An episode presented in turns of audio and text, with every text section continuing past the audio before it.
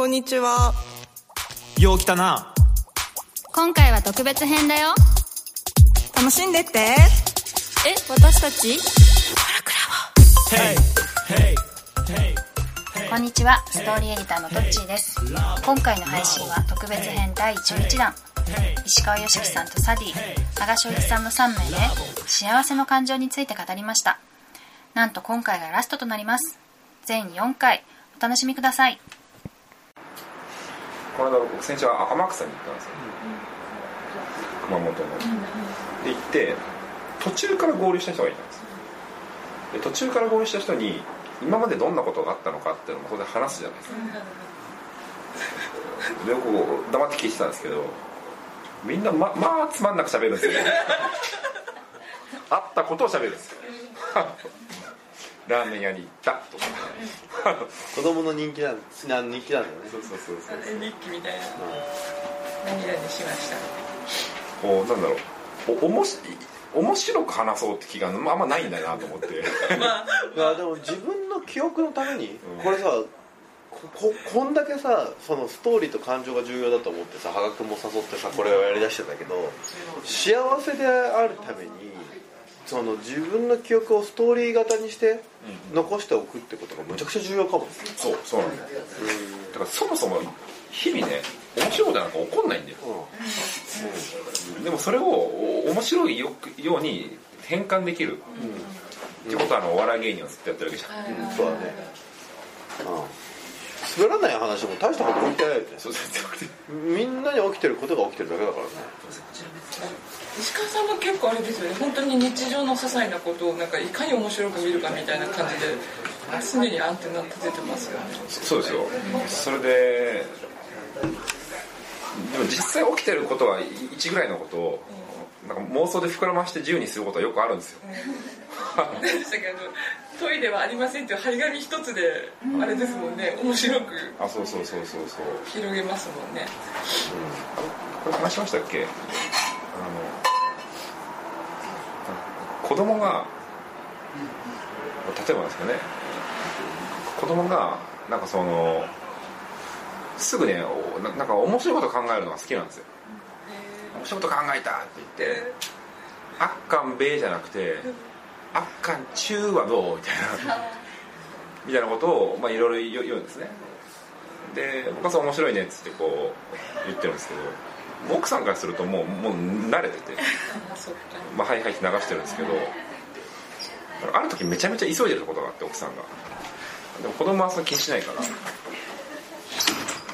その「ママ僕面白いこと考えた!」って言ったら小野奥さんは「面白いことは考えないの?」って言って。もう「ええー!」みたいな「もう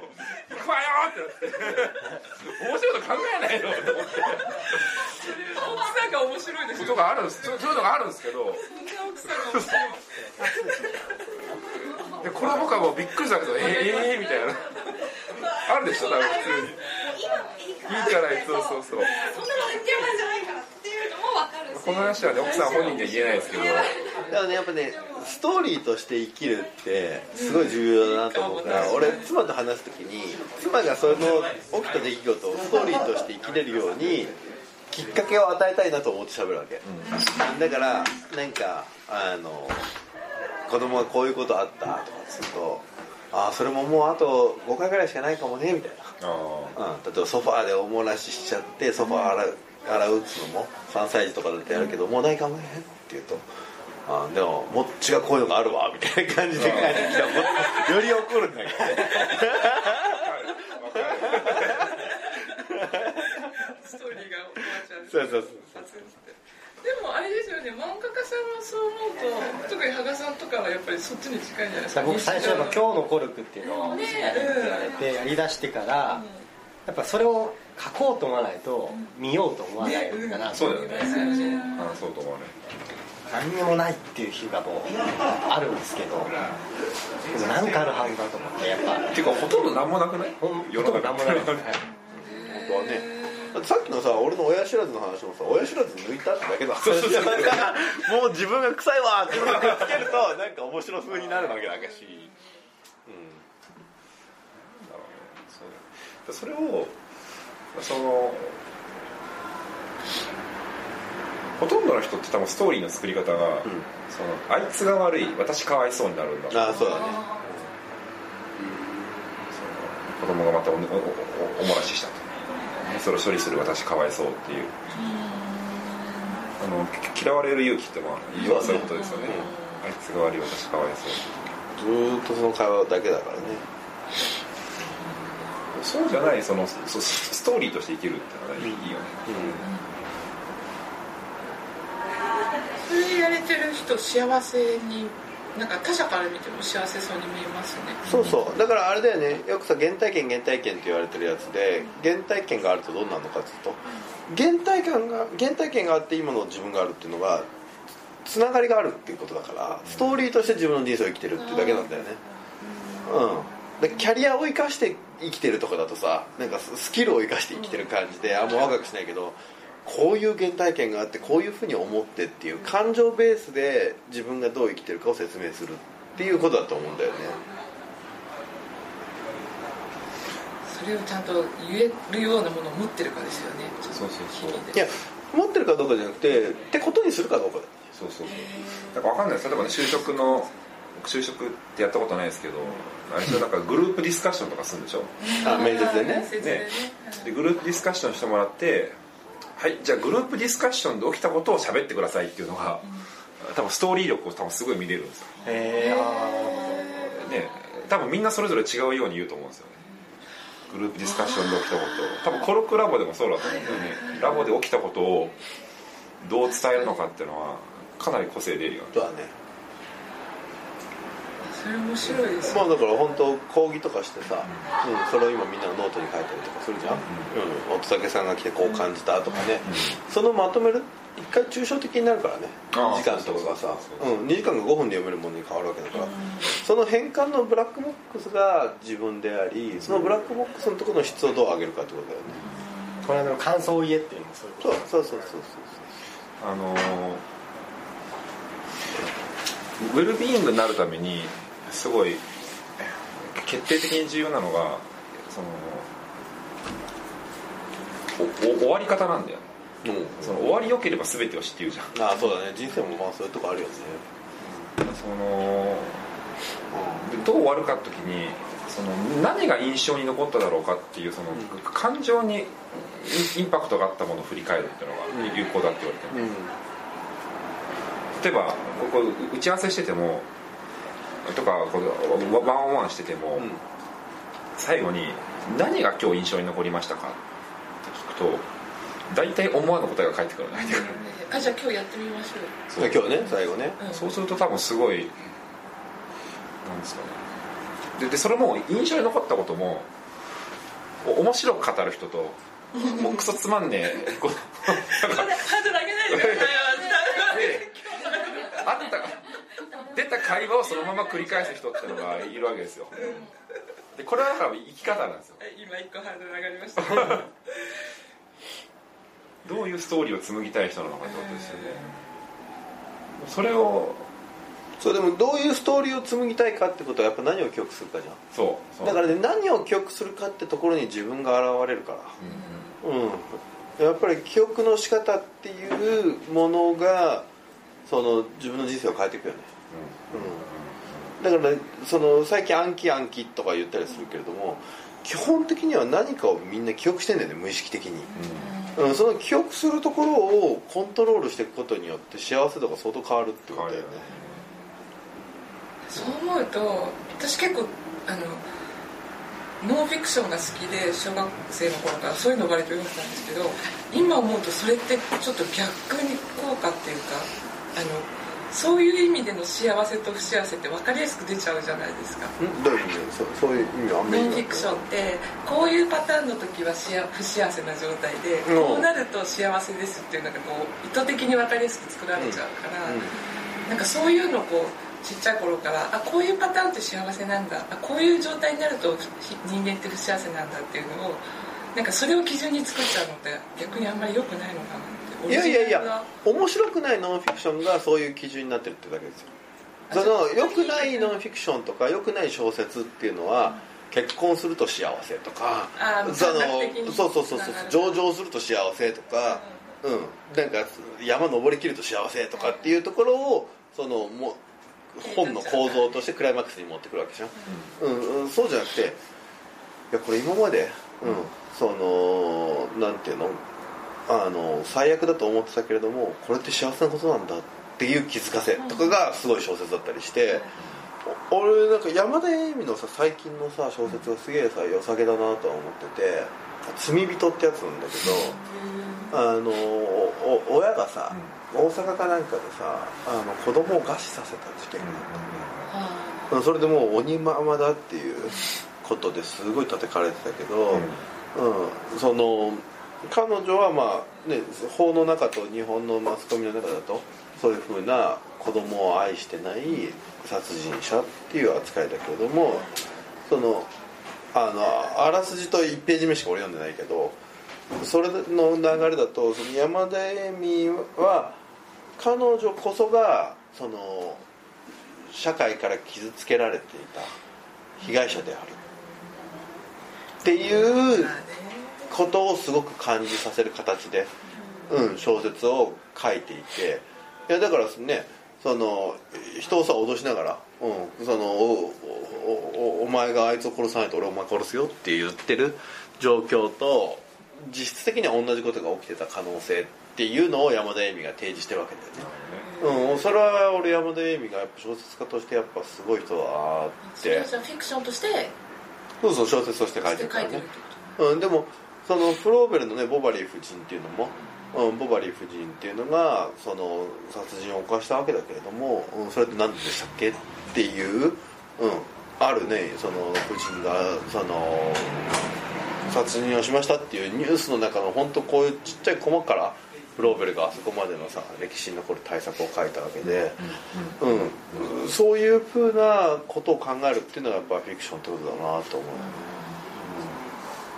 なるほどね羽賀君は最近は感銘を受けた作品はある？感銘を受けた作品？何でしょう。うん、まあ、ただなんかその今正岡子規と夏目漱石のことを調べててでネーム合宿もまあそのネームをやってたんですけどその、まあ、そ漱石って40歳で「我が輩は猫である」を書いて49歳で死ぬ。そのたった10年ない期間であれだけの著作を書いてると。でその「我が輩は猫である」を書くきっかけみたいなものがやっぱり四季が死んじゃったその友人親友であった正岡子規が死んじゃったっていうことが、まあ、かなり大きいかったのかなって、まあ、僕の妄想を含めは思ってて。でなんかロンドンにその留学中に正岡子規にまあ何通も手紙を書いてるんですけど、その子規からもうもうすぐ自分は死ぬと、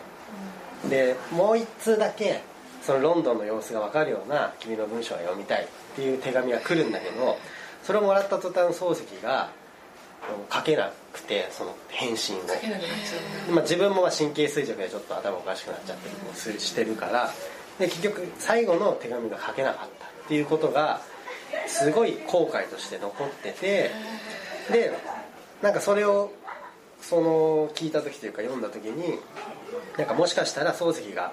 その短期間であれだけのエネルギーが注げたっていうのは正岡子規に対して手紙を当ててるようなモチベーションがあったのかなっていうふうに思ってなんかそういうドラマをもっともっと想像さっきのちっちゃいところから膨らませるじゃないですけどストーリーをね。僕もやっていきたいなっていうふうに思ってそんな小説だったねま夏目漱石で。せせ先生の手紙みたいな。先生からの自殺した先生みたいなのがいて。あ心ですか？心か、うん。ケイトの関係。あそうケイトの関係で手紙を書くみたいな、うん正岡式に書けなかった手紙が残ってたりするのかな？いや残ってない。どうなんだろう。ちょっとそこはまだしっかり調べてないですけど。ストレスって概念を持ち込んだのがうんうん漱石だからね。あそうなんだ日本に持ってきたんですか？そうそうそうその概念がなかったのではじゃあいるそれは何と考えられてたんですかね？そうあんま感じなかったじゃないですか。言葉がなければ。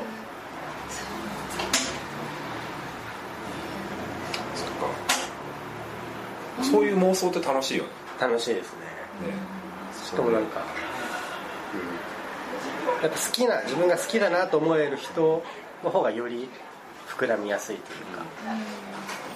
いやなんかさそういうさこの人とこの人がこういうふうに関係性を深めてるっていう、うん。その想像というか、うん。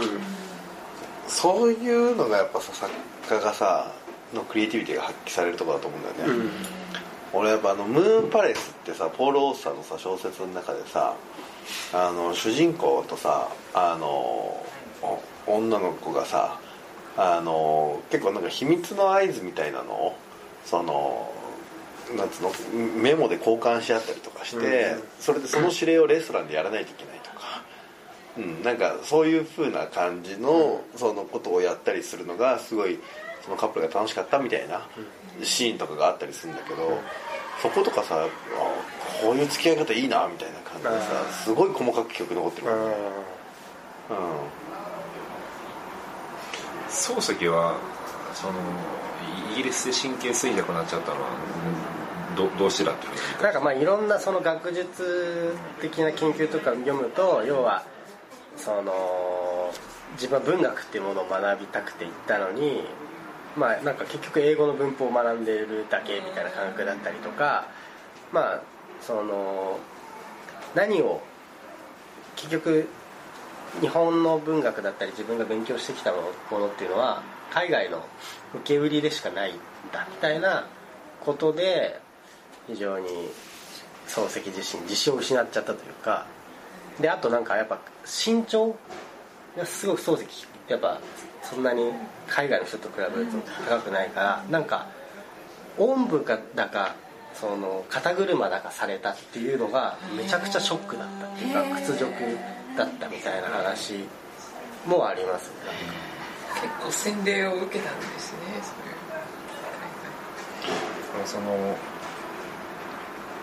我々は何者かっていうことを日本人が真剣に考えたのって歴史上2回しかないんですよ。で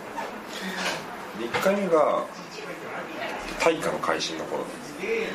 大化って最初の言語。あの時に中国結局言語を作るっていうのはその中国からの独立宣言なんですよね。なるほどね。俺らは俺らで行きますよっていう。そうね。俺ら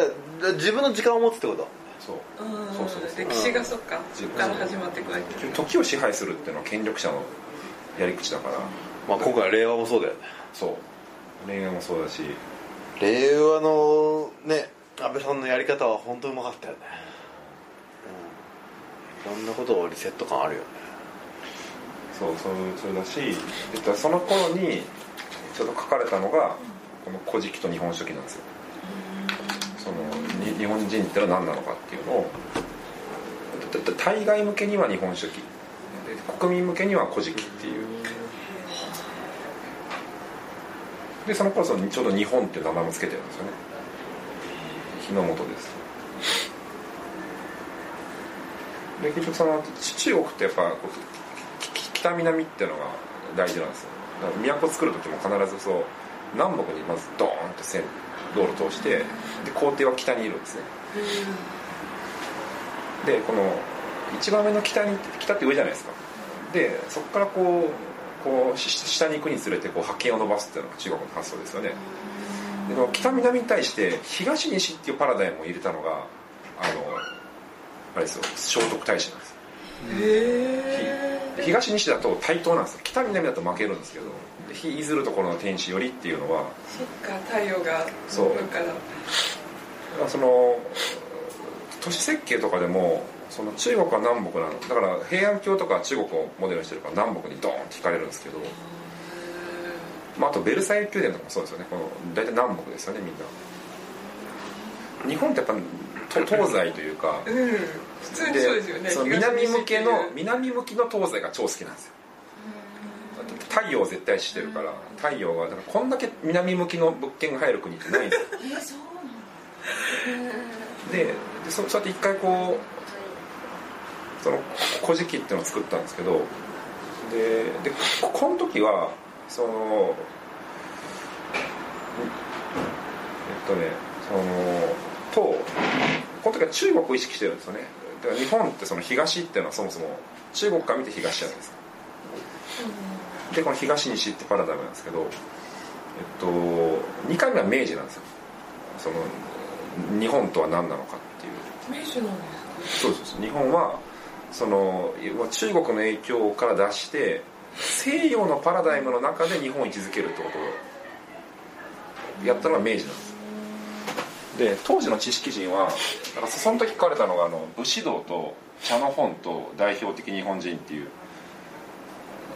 あの世界三大日本人論ですね。そのあの世界三大というか。来てたんだ。明治に武士道まで書かれてるんですかえだって二頭瓶の武士道ですよ。あそうなんだ。で英語で書かれた日本人論で結局この3冊を超えるものはいまだに出てないんですよ。でえっとその時は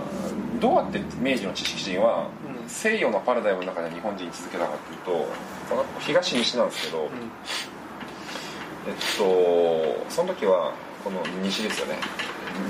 えこの西が西洋になったんですよ、その中国じゃなくて、でこの時は対等だってしなかったんですよ。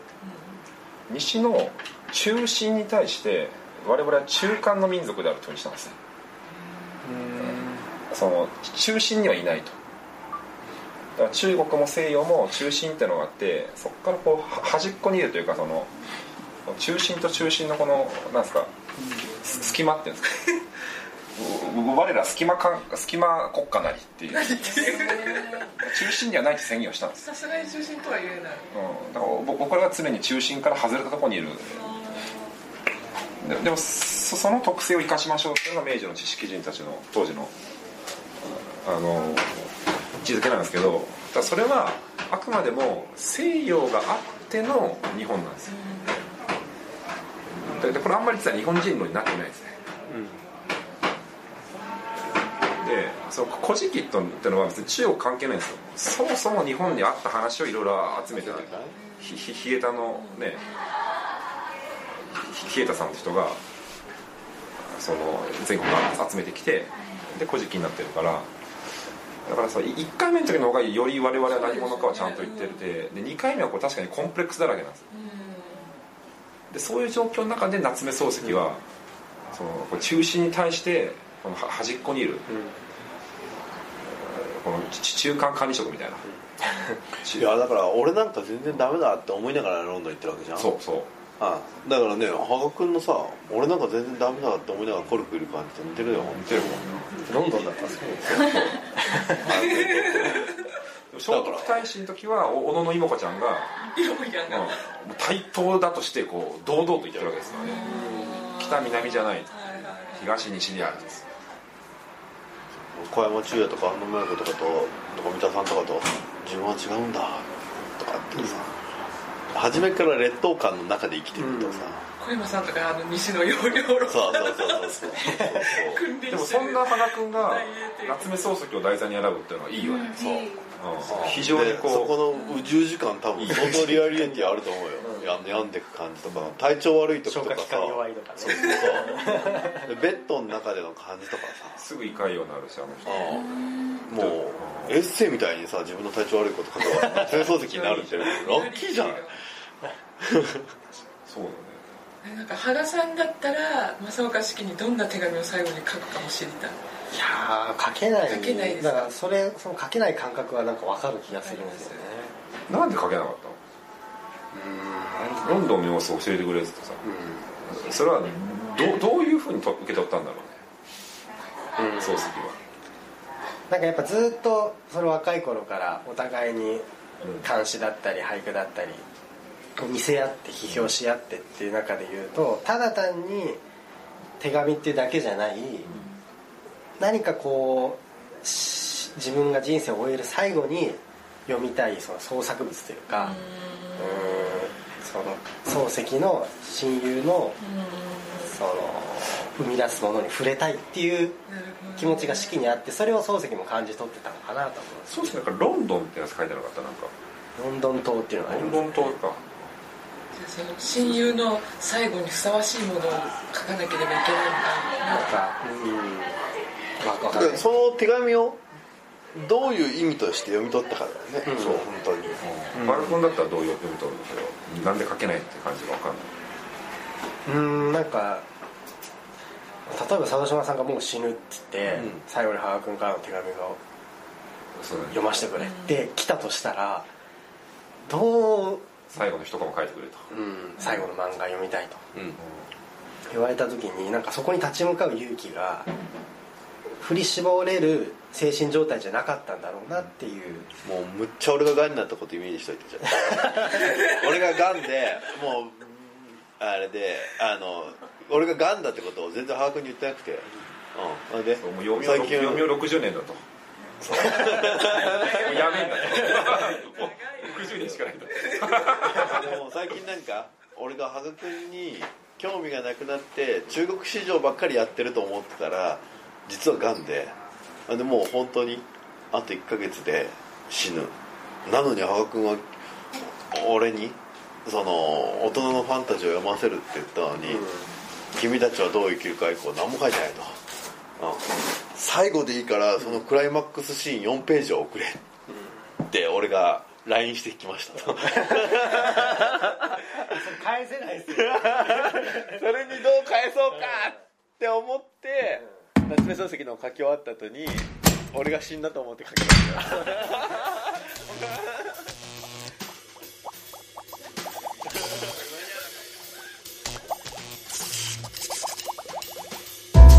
た。コルクラボ。